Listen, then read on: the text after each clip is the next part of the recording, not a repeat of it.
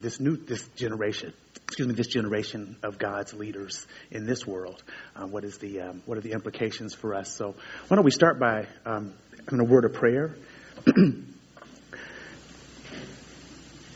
Dear lord we come before you first of all just with great thanksgiving in our hearts. I'm so thankful that you have um, chosen to call us out of darkness into your light. um, we thank you for a place where we can gather and we can share and we can learn about you. We just pray that you would guide us tonight, um, that you would lead us into all truth.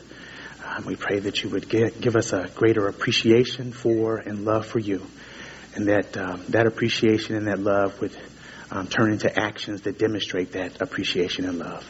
In Jesus' name we pray. Amen. all right. So.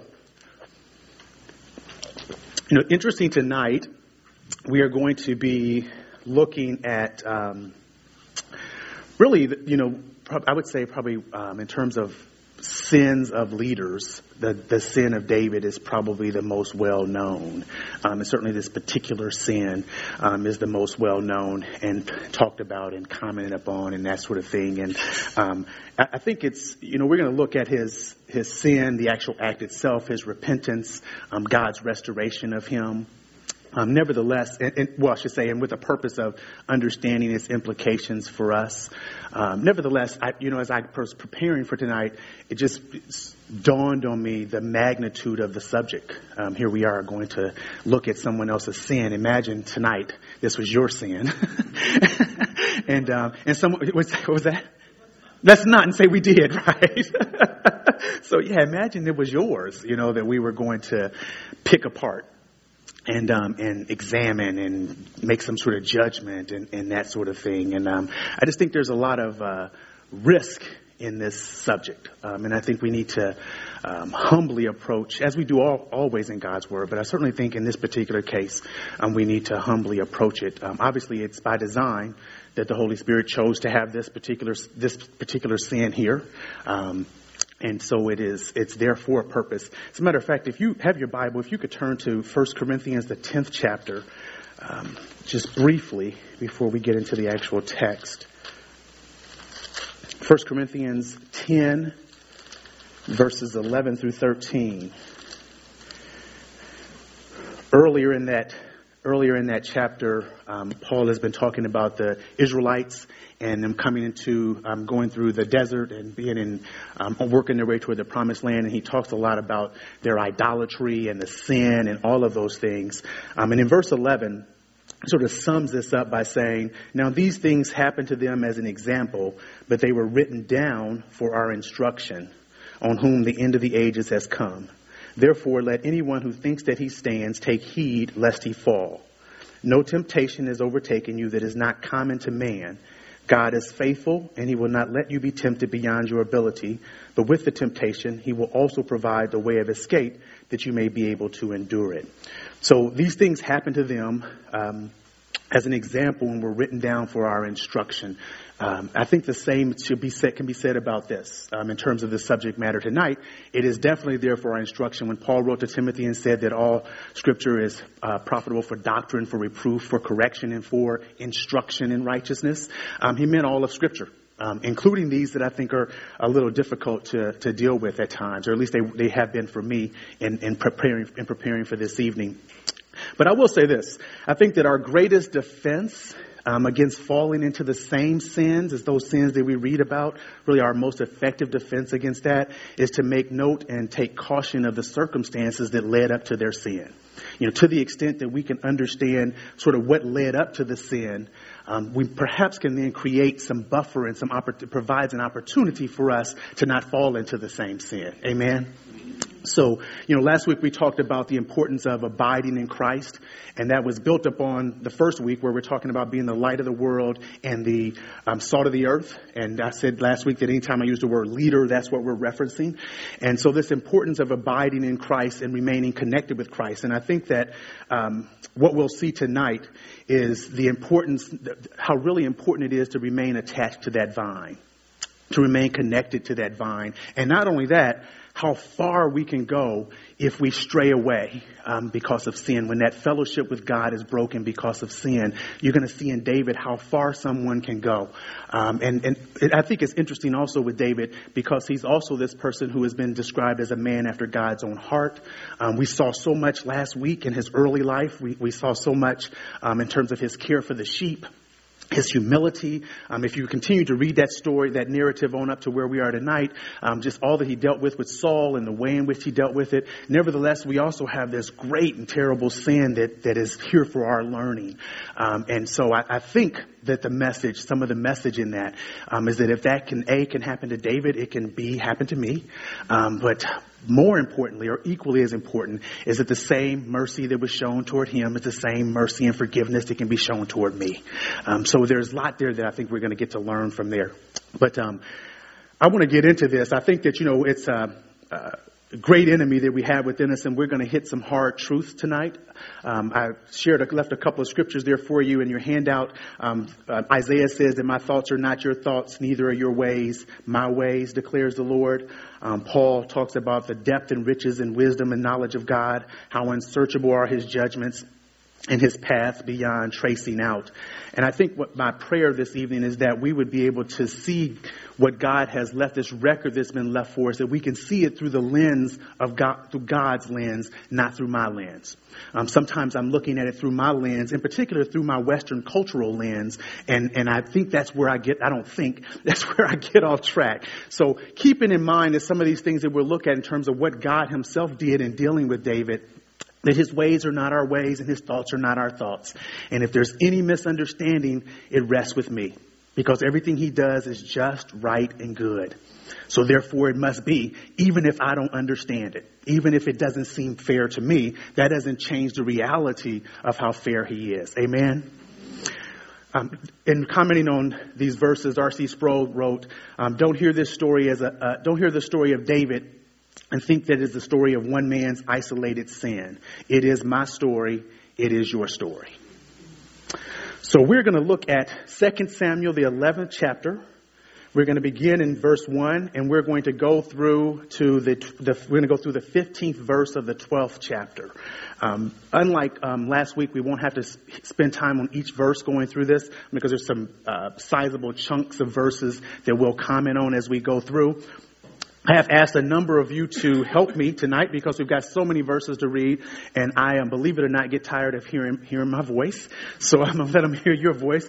Uh, so neither my wife or my mother smile because they don't believe that I'm tired of hearing my voice. so, but I really do get tired of hearing my voice. And so I'm going to take the first five verses, and then whatever those of you who agree to read, if you would jump in. So in the spring of the year, the time when kings go out to battle. David sent to Joab and his servants with him and all Israel, and they ravaged the Ammonites and besieged Rabbah, but David remained at Jerusalem. It happened late one afternoon when David arose from his couch and was walking on the roof of the king's house that he saw from the roof from the roof a woman bathing. And the woman was very beautiful. And David sent and inquired about the woman. And one said, Is not this Bathsheba, the daughter of Eliam, the wife of Uriah the Hittite. So David sent messengers and took her, and she came to him, and he lay with her. Now she had been purifying herself from her uncleanness. Then she returned to her house, and the woman conceived, and she sent and told David, I am pregnant. Verse 6 So David sent this word to Joab Send me Uriah the Hittite. And Joab sent him to David. When Uriah came to him, and David asked him how Joab was, how the soldiers were, how the war was going. Then David said to Uriah, Go down to your house and wash your feet. So Uriah left the palace, and a gift from the king was sent after him. But Uriah slept at the entrance to the palace with all of his master's servants and did not go down to his house. David was told, Uriah did not go home. So he asked Uriah, Haven't you just come from a military campaign. Why don't you go home?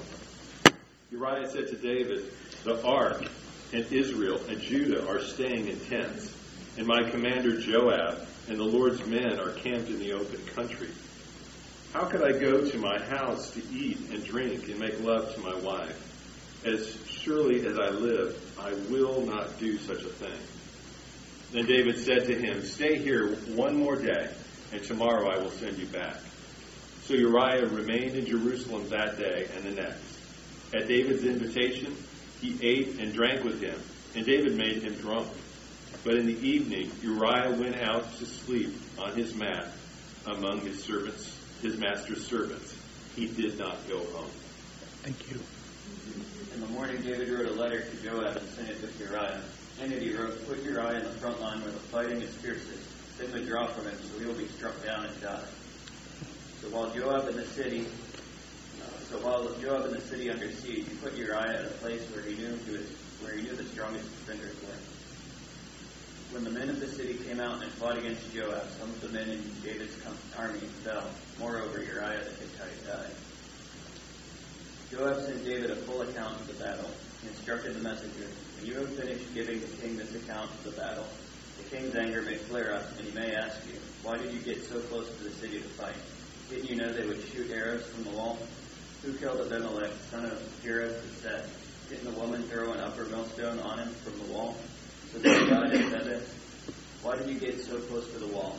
He asked, if he asks you this, then say to him, Also your servant Uriah the Hittite is dead. The messenger set out, and when he arrived, he told David everything Joab had sent him to say. The messenger said to David, The men overpowered us and came out against us in the open. We drove them back to the entrance to the city gate. Then the archers shot arrows at your servant from the wall, and some of the king's men died. Moreover, your servant Uriah the Hittite is dead. David told the messenger, Say this to Joab. Don't let this upset you. The sword devours one as well as another. Press the attack against the city and destroy it. Say this to encourage Joab. When Uriah's wife heard that her husband was dead, she mourned for him. After the time of mourning was over, David had her brought to his house, and she became his wife and bore him a son. But the thing David had done displeased the Lord. the Lord sent Nathan to David, and he came to him, who said, There were two men in a certain town, one rich and the other poor. The rich man had a very large number of sheep and cattle, but the poor man had nothing except one little ewe lamb he had bought. He raised it, and it grew up with him and his children. It shared his food, drank from his cup, and even slept in his arms. It was like a daughter to him. Now a traveler came to the rich man, but the rich man refrained from taking one of his own sheep or cattle to prepare a meal for the traveler who came to him. Instead, he took the ewe lamb that belonged to the poor man and prepared it for the one who had come to him. David burned with anger against the man and said to Nathan, As surely as the Lord lives, the man who did this deserves to die. He must pay for that land four times over because he did such a thing and had no pity. Nathan said to David, You are the man. Thus says the Lord, the God of Israel. I anointed you king over Israel, and I delivered you out of the hand of Saul. And I gave you your master's house and your master's wife into your arms, and gave you the house of Israel. And if this were too little, I would add to you much more. Why have you despised the word of the Lord do what is evil in his sight?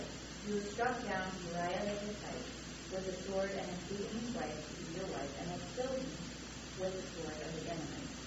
Now therefore the sword shall never depart from your house, because you have despised me and have taken the wife of Uriah the Hittite to be your wife.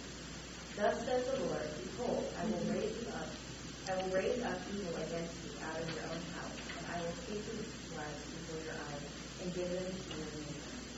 And he shall lie with your wives in the sight of his sons.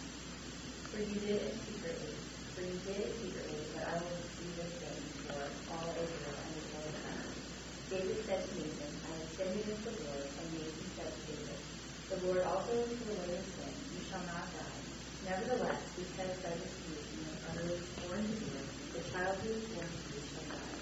Then Nathan his house. Thank you, everyone. What a story. Um, what an account there. Um, particularly for me, I think when I think about the David we talked about just a, a week ago, um, what a what a, a tr- what a change, what a difference we see. Um, I think that there are what I'm going to attempt to do is, is draw out really four key points um, with respect to what I think um, we can learn from David's experience as leaders. Um, one is the criticality of leaders remaining on guard. So the importance for for always being on guard. Um, the second thing I think we can, I hope we'll be able to draw out is the road to sin in the life of a leader. So what is that road that he was on that sort of led up to the time of his sin? Um, number three, the effects of the sin in the life of a leader. So what then do we see are the effects of this happening to him?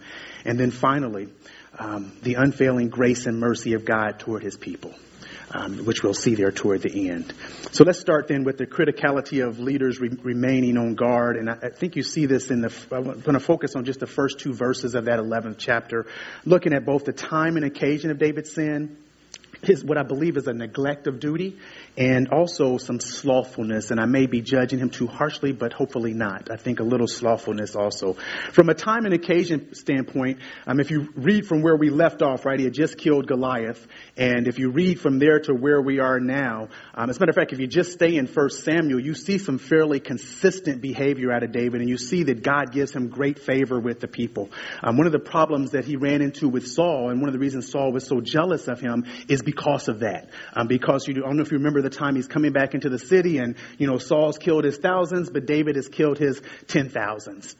And the people love David. Um, so Saul sought out to, sought to kill him, tried multiple times to do so, but um, was unsuccessful. But in our tonight, in tonight's section that we're looking at, Saul is is dead. Um, so um, so that all of that time that he went through, all of that testing that he went through that through that led up to him coming to the throne, that time is past. Um, the second thing we see is that uh, that he is well, as I said, he's actually on the throne, and um, as I talk, we talked last week about him being with the stinky sheep. So he's no longer no longer with the sheep. He's now moved actually to the place where he had been anointed to go, and the kingdoms of Israel and Judah are now united. Um, so we've got this united kingdom under David. And as is often the case, or is sometimes the case, we're not always as watchful when things are at ease. Now, there's war going on. We're going to see that in this very first verse, right? But the reality is things are much better than they had been. I mean, we've gone from we've gone from being a shepherd to now sitting on the throne, and not just sitting on the throne, but sitting on the throne over a massive kingdom. And sometimes, I think one of the lessons here is that sometimes when that occurs, that is the perfect time for the enemy to attack. It is the perfect time for the enemy to attack um, because we are at a point we, where we are um, somewhat at ease. I think if you look at the, the verse 1, it says, In the spring of the year, the time when kings go out to battle, David sent Joab and his servants with him and all Israel, and they ravaged the Ammonites and besieged Rabbah. But David remained at Jerusalem. You know, one of the things we talked about last week with David was how dutiful he was, how he paid attention even when he was, when he left the sheep, it said he left the sheep with a keeper to go back to Saul. It talked about him going back and forth from Saul. But here we have a time when he's supposed to be out at war and he's remained at home. Now, it's possible. It's possible he had something he needed to do at home. It's possible he had great confidence in Joab.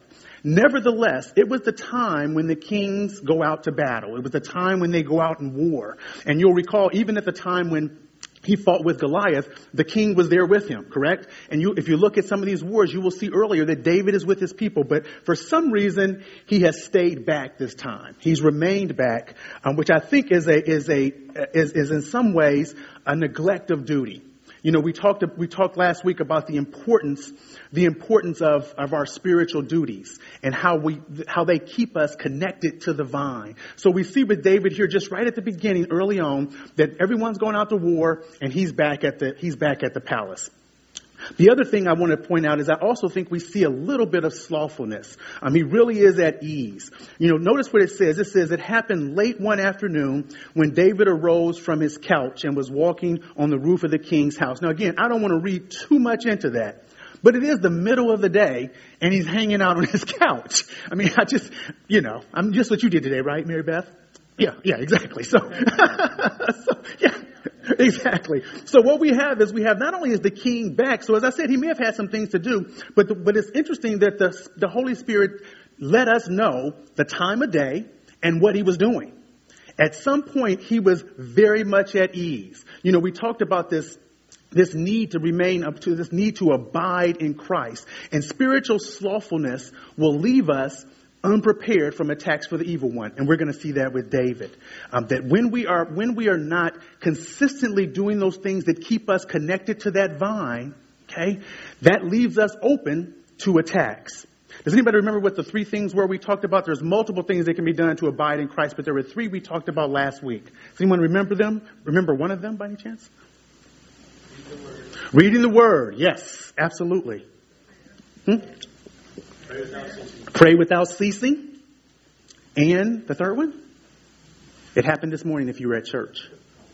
Mm-hmm. Truthful preaching. Yes. Absolutely. That it is through that, that through that prayer, that praying without ceasing, consistently reading the word, and having a preacher who is delivering truthful, the truthful message of God, those are things that we do that keep us abiding in Christ and keep us connected to the vine. Again, if you weren't here last week, just re, so you would know, we said that the that certainly our communion with God can be broken, but the union with Him doesn't get broken. So this is when Christ is talking. I believe when He's talking about the vine, I actually believe that he's talking about that communion with him, not the union with him, so to speak. Some would disagree, but that was the perspective that we took last week. So, turn if you would to Proverbs, the 24th chapter, because I think when we think about this staying connected to the vine and the importance of that, um, the importance of not neglecting duty, not um, being slothful. The 24th proverb, beginning at verse verse 30. All right. Proverbs 24 and 30 through 34. It says, And I passed by the field of a sluggard, by the vineyard of a man lacking sense. And behold, it was all overthrown, overgrown with thorns, and the ground was covered with nettles, and its stone wall was broken down. Then I saw and considered it. I looked and received instruction, a little sleep, a little slumber, a little folding of the hands to rest, and poverty will come upon you like a robber and want like an armed man. So clearly, I think we have here in this psalm a, a an earthly example of a spiritual condition. Um, certainly, there are some practical earthly um, wisdom there, right? Because if you were to come and look at the garden in my backyard, which I haven't touched for, what's it been, five weeks or something like that? I've been preparing for this, so I've got an excuse, but, but, but the, but the weeds are getting as tall as the flowers. I mean, you know, at the end of the day, it doesn't take much neglect for the weeds to begin to grow. So certainly, there's a true earthly message there. There's an earthly example, but I don't think he was writing about gardening um, necessarily, right? So what if we said, you know, what if we looked at this and we said that this field that he talks about walking by, that this field is our life. And this field, it's our life and it's a field because it's open to everyone. And so they're able to see it. So he's passed by this field of this sluggard. And then he says that he, that then he references a vineyard. And what if that vineyard was our hearts? It's the part that no one else actually sees. It's that it's the part that only God himself sees. And so in here we have this vineyard as our heart. And he talks about this condition that has arisen because of neglect. When we're talking about staying connected to that vine because of neglect, he says that we've, he's basically saying that it has allowed things that God hates to creep into our lives. That is during those times where we are not doing those things that keep us connected to that vine, that it opens us up to attack. And what's interesting about this to me is that his instruction is look at three different times he uses the word little.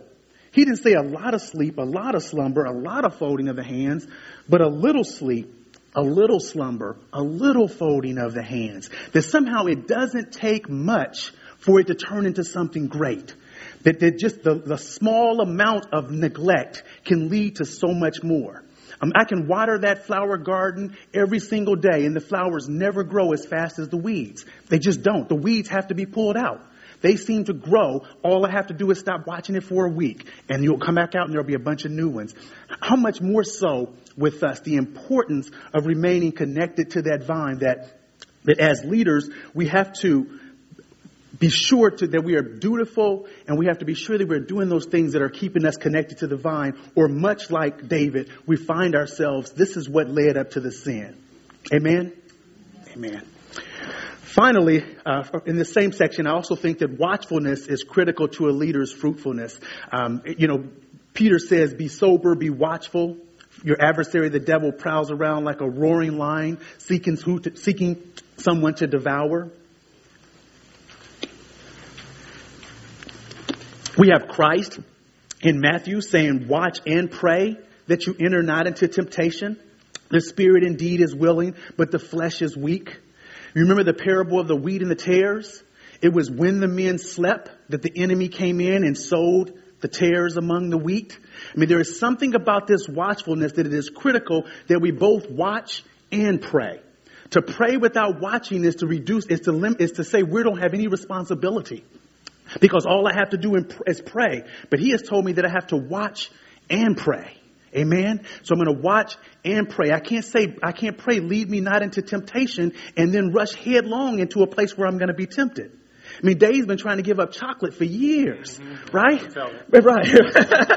but he keeps going to Willy Wonka's chocolate factory. So, he, so he's never going to be able to give it up. I mean, in reality, in reality, if my goal is to not do it, then I have to take caution. I have to be watchful.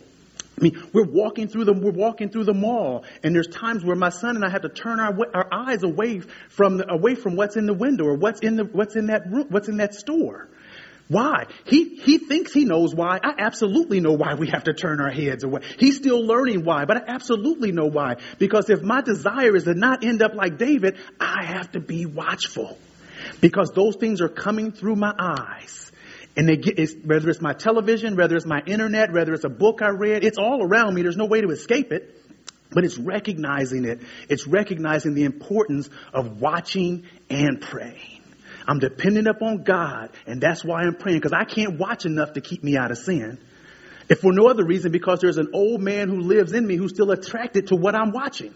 So I've got to be then dependent upon God, which is why I'm praying. Amen. Amen. Amen. The second point we want to look at is the road to sin in the life of a leader. Um, I think we we see in in uh, those verses two through five of that 11th chapter. Um, in 2 Samuel 11 chapter, we see a definite progression with David that I think we want to take make note of. Remember, these things were written for our instruction. And to the extent I can understand what led up to this, I can, I can put some things in place to prevent me, to potentially prevent me from falling into the same kind of sin. So look at what he said. There's three things that stand out. It says that he saw it said that he sent and inquired, and then it says he laid, he laid with her. So there was this very common progression that you see through scripture. The first thing he said is that he saw, and just as I said earlier, just as I said a second ago, with his eyes, he saw her and that she was beautiful. So years later, David's son Solomon would write about, adult, about, about, an adulterous woman. And what he said is, And now, O sons, listen to me and do not depart from the words of my mouth. Keep your way from, um, far from her and do not go near the door of her house. That if you know, you know she's there, so you don't even need to walk down that street.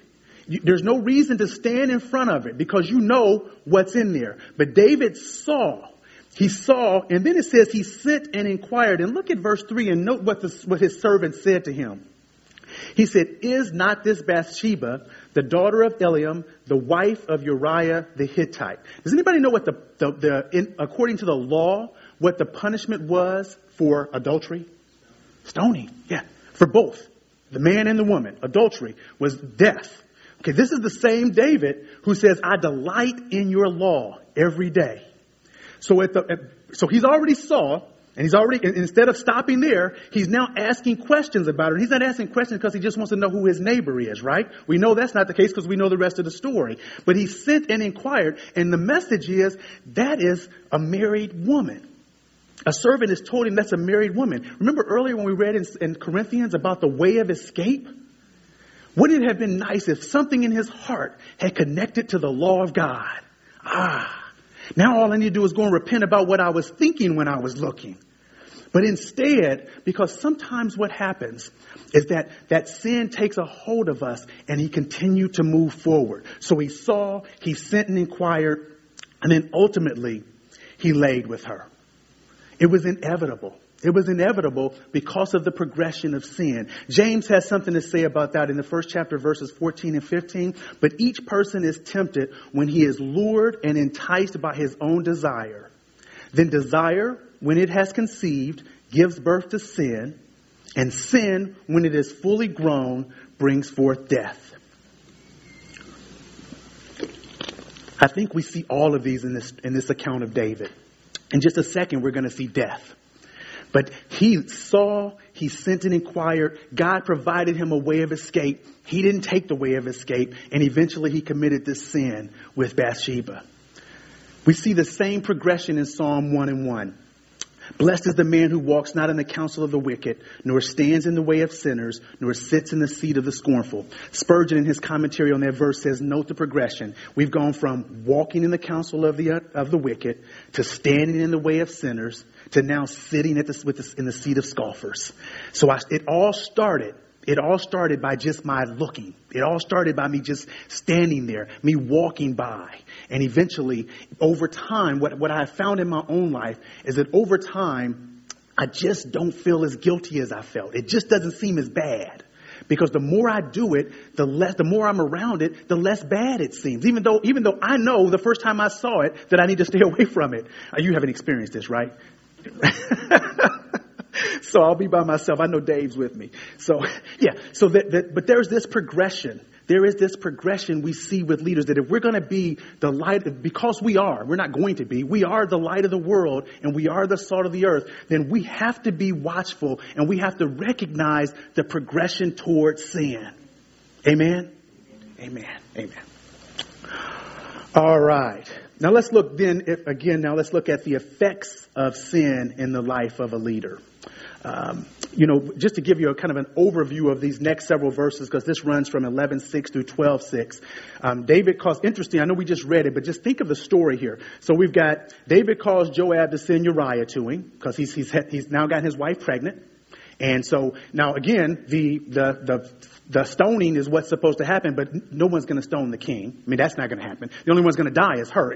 No one's going to order him to be killed, and it's going to happen. So he sends for Uriah. He sends to Joab, and he sends him and tells him, bring Uriah, send Uriah to me. And then you'll note that he's asking Uriah all kinds of questions. I mean, that's just like us, right? He's asking questions, trying to buddy up to him. You know, I was trying to get Mary Beth to read for me earlier, so I was trying to be nice and say, hey, how you doing? So she feel comfortable reading. So what you have David, right? So you have him, he, he brings him in make small talk. Then he sends him to his house where his wife is. It says he sends him to his house um, where his wife is, and he sends a present along with him. But look at Uriah, faithful, right?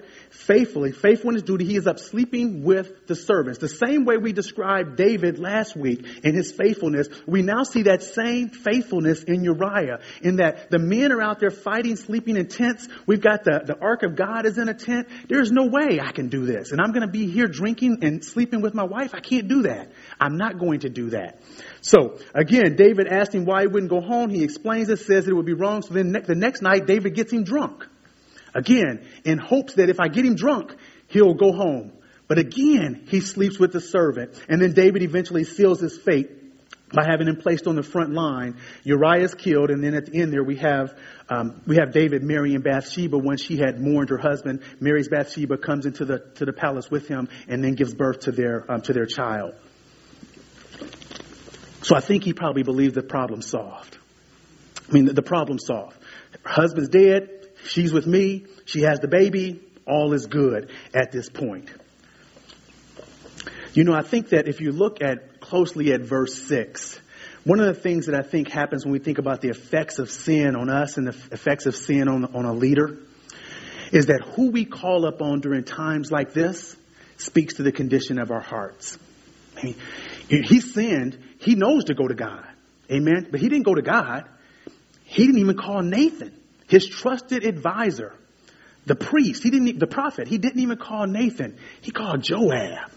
He called someone who was loyal to him. He called someone who knowingly or unknowingly would help him cover his sin. Because when it takes root, when it takes hold of us, we then find ourselves doing things to try to conceal the sin. And, and much like David, concealment can result in adding sin on top of sin.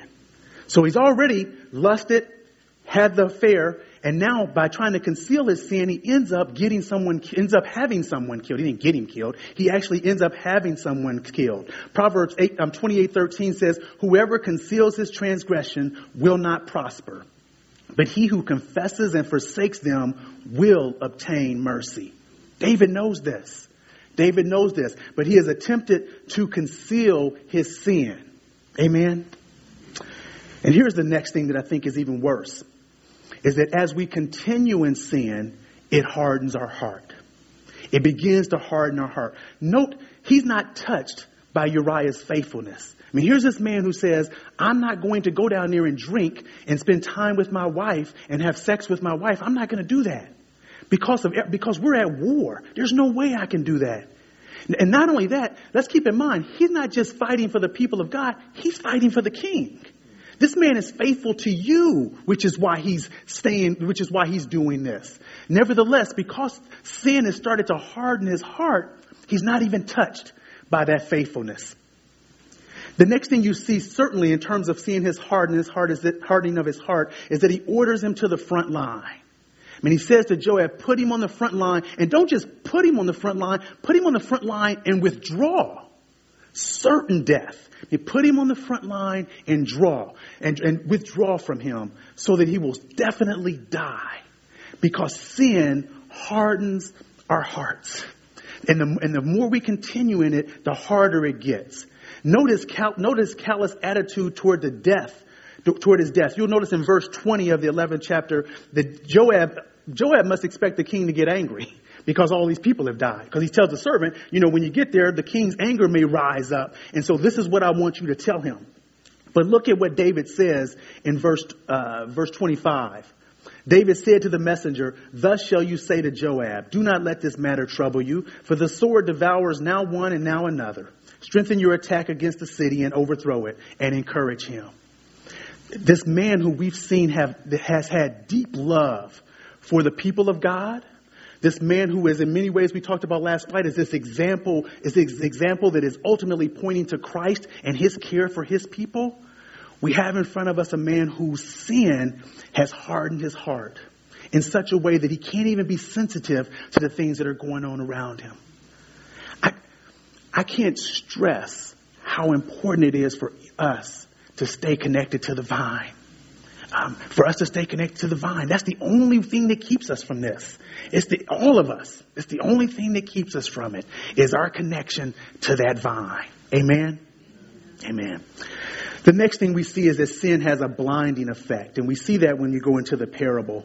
Um, you know, Nathan comes in and tells him tells him a parable, and um, says there's these two people and two men in the city. One of them's rich and one of them's poor. Has one lamb, and someone comes into the town to visit the rich man, and as was the custom, when someone would come in to, to visit, you would you'd, you'd slaughter some animal, you would have a big feast. But instead of taking um, one of his, the rich man, instead of taking one of his, um, Nathan tells him that he takes one of the one, one from the poor man. And notice how outraged David is. It says, "Then David's anger was greatly kindled against the man." And he said to Nathan, As the Lord lives, the man who has done this deserves to die. And he shall restore the lamb fourfold because he did this thing and because he had no pity completely blind to his own sin. Not that he should have known that Nathan was talking about him. That's not what I'm saying. But completely blind. Keep in mind, he's gotten her pregnant and she's had the baby. So it's been at least nine or ten months since the sin occurred, right? So we could say 10 months to a year since the sin has occurred.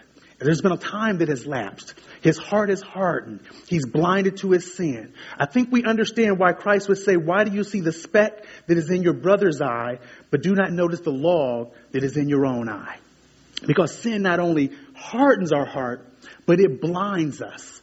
Blinds us and puts, in this particular case, puts David in a position where he's now judging where he's now judging the sin of someone who killed, who took someone's lamb. Now, by law, he has to pay back fourfold. So there was a reason why that law was in place. I'm not minimizing that, but it pales in comparison. It pales in comparison to what happened. Sin is so incredibly deceitful, which is why I believe Jesus implores us to abide in me and I in you. Without me, you can do nothing. Nothing. We're going to watch and we're going to pray. We're going to watch and we're going to pray. And we're going to do this so that we can stay abiding in Christ because otherwise this could easily be us. Maybe not this sin, but this could so easily be us. Amen? Amen. Amen. But you know what's uh, beautiful in all of this is the unfailing grace and mercy of God. Um, without that, we'd be without hope. There would be no hope um, because we're going to fall into sin. We're going to fall into sin. Hopefully not this sin. Hopefully not some great heinous sin. But we're going to fall into sin. It's going to happen.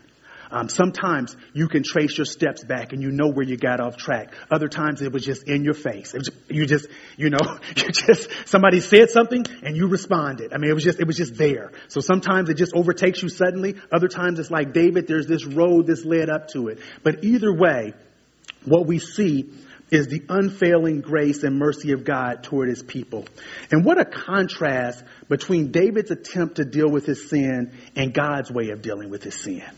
See, David called a loyal soldier. He called someone who would help him cover his sin. According, although the scripture, the scripture is silent on it, but it doesn't sound like Joab even asked him why he wanted Uriah dead. What difference does it make? The king said put him on the front line and pull away. I'm going to put him on the front line and pull away. Let's also keep in mind at this time that the king is representing God, right? I mean, he represents God's righteousness. And so it's a great and terrible sin that has occurred. But notice how God deals with him. You know, David calls a loyal soldier, but God sends a prophet. And he sends a prophet that is armed with the truth to free him from the bondage of sin. I am so thankful that God doesn't leave us to ourselves when we've, when we've drifted. He doesn't leave us to ourselves, but he pursues, actively pursues his people actively pursues his people. We may not see it in some of the people we know who have drifted, but if you're his, he is going to actively pursue you. It was God who prepared the great fish to swallow up Jonah. And he made it clear it was him. It was God who prepared the fish. He was pursuing him. Now I'm sure at the time Jonah thought he was dying, but, but he wasn't. He was leading to repentance. Remember after Christ um, um, came out of his, had risen from the grave, and uh, the messengers are telling him to go get the disciples. What does he say? Go get the disciples and get Peter. Now why Peter? Because he had denied him three times. He had boldly said that I will never deny you, yet I've denied you three times. So Peter, I don't want Peter to somehow think that I don't want him to come back. So when you go get the 11 and tell him I'm here, be sure to let Peter know that I want him to come back also actively pursues us when we've drifted away from Him. Is that beautiful? Amen. Amen.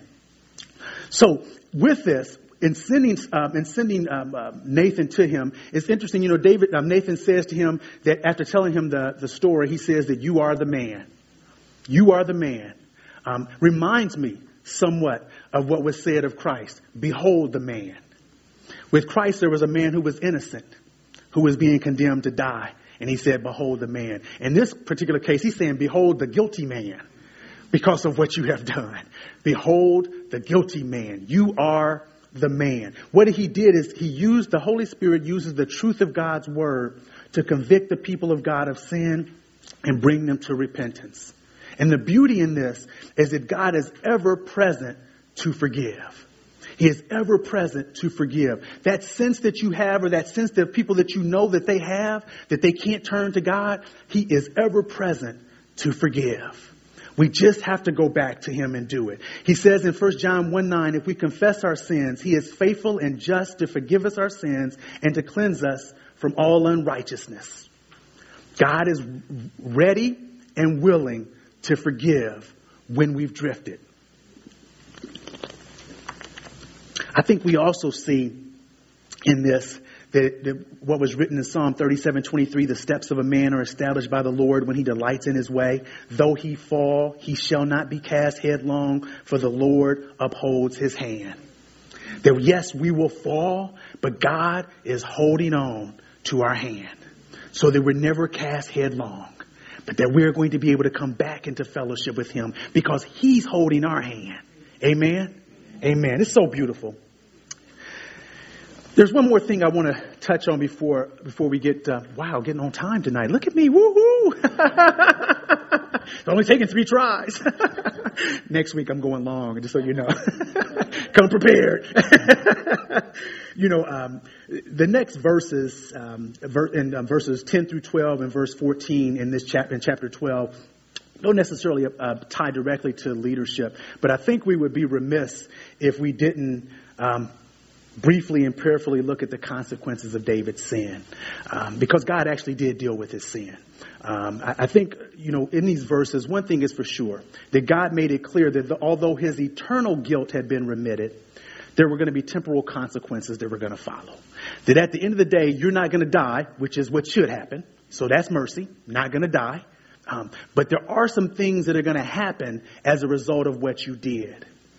The first thing he says, and before we do that, I don't know if you caught it, but in, the 11th chapter, the last verse, the very last line, it says, But the thing that David had done displeased the Lord. And so he's now, although it's been almost a, almost a year, right? So truly my thoughts are not your thoughts and my ways are not your ways because he's let it go on for all this time, plenty of time for you to repent. But now he sent him a prophet with the truthful word of God Power, empowered by the Holy Spirit, brought him to a point of, bringing him to a point of repentance. But now he tells him what he's going to do as a result of the sin. You're not going to die. Your eternal guilt has been taken care of. But I am going to deal with, there are going to be some consequences. The first thing we see is that the sword shall never depart from your house. I'm not going to have time to dig into these, but if you'll read the rest of this narrative on through David's life, you will see that the sword never departed from his house. He says, I'm going to raise up evil against you out of your own house. You will see David on the run because of evil that's been raised up in his house. He says, Your wives are going to lie with your neighbor, and not only that, everybody's going to know it. I, you did what you did in secret, I'm going to do in public so that everyone knows. So that everyone knows. And finally, he said, And the child that's been born to you will die. If you look through those verses, note how many times the word I is used. I think that the Holy Spirit wanted to make it clear that later when we read about David's life, we won't think, you know, he just ran into a little bad luck. You know, he just ran into, no. God was directing it all. God had to, we said earlier, he was representing God. God had to clear his name. God had to clear his name. I mean, how come, if, David can get away with it, then everybody should get away with it. He's our king. But no one could look at David's life after this point and think he got away with anything. He did not get away with it. God had to clear his name and he did it by dealing with his sin. If you, uh, he dealt with David in the same way that he indicated that he would deal with David's son. Turn back in 2 Samuel to the seventh chapter. In the seventh chapter, we're going to look at verses 12 through 17.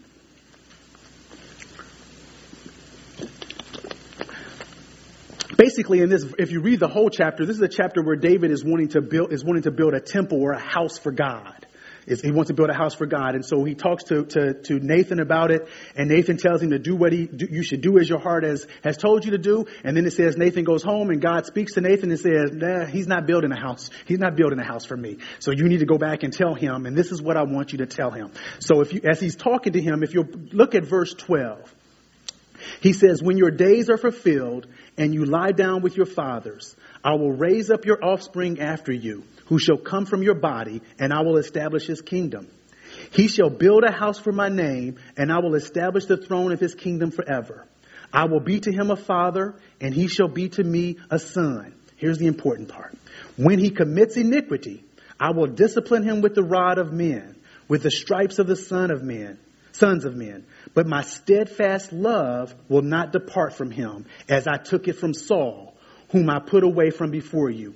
And your house and your kingdom shall be made sure forever before me. Your throne shall be established forever. In accordance with all these words and in accordance with all this vision, Nathan spoke to David. And he dealt with David the same way.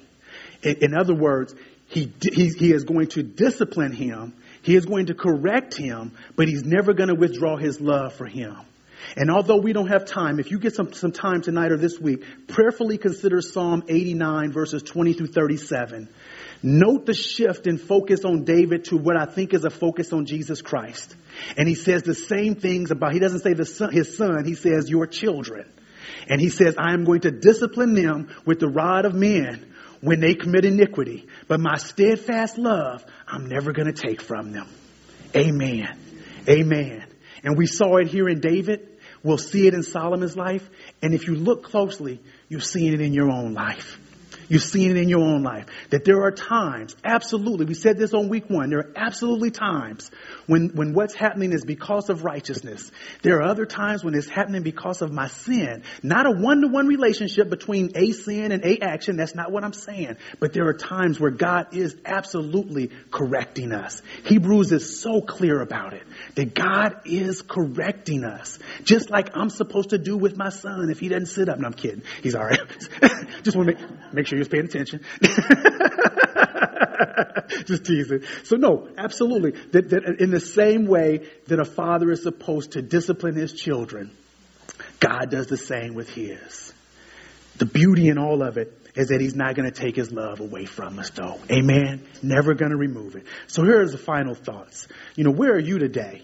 Um, where are you or do you know someone that's on this road? Um, someone who perhaps has been neglectful um, of, of doing those things that allow them to abide in Christ. You know, is that you? Um, is that you that you can say, absolutely, I have been, I have been neglectful of those things that keep me abiding, abiding in Christ. I think what Jerry said this morning was so important, and that is that faith is to see something about Jesus that speaks to our fear and enables trust. I think it's so important that if that's where you are, that there is a God who is still ready and willing to take you back in. Remember, He's not going to remove His love, but you may have been neglectful. You can now start again. Amen. Have you laid your eyes on sin? Is there some sin that you are contemplating? Have not acted on it, but it's there, and you know it's there. Perhaps the message today is to is for, in order for God to provide and remind you that tonight He provided you a way of escape. That if David's heart had latched on to the law of God, he never would have committed this sin. Actually, if David had gone to war, he wouldn't have been there to see her on top of the roof.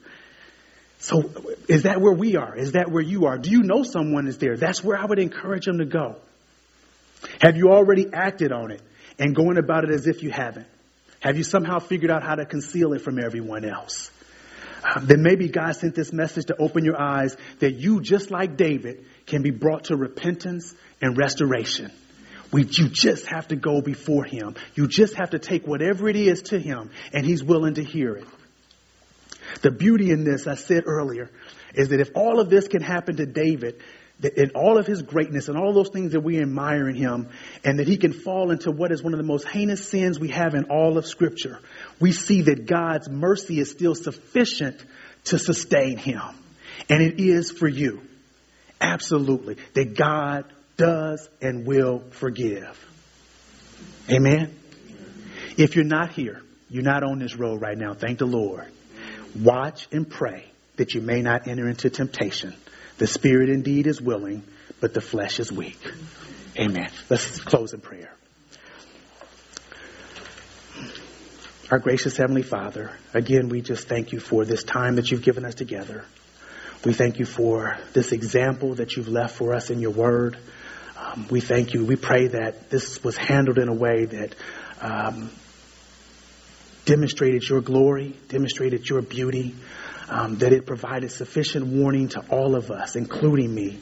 Nevertheless, that we were also reminded that in the event that I fail to heed the warning, there is a God in the heavens who is there to forgive, and that you will draw me back to you. I thank you for the love that you've shown toward us and uh, that you've demonstrated toward us. Please keep us seeking after you. Please show us this week the places where we could work harder to abide in you, that it could remain so much a part of our focus. In Jesus' holy name we pray. Amen. Amen. Thank you.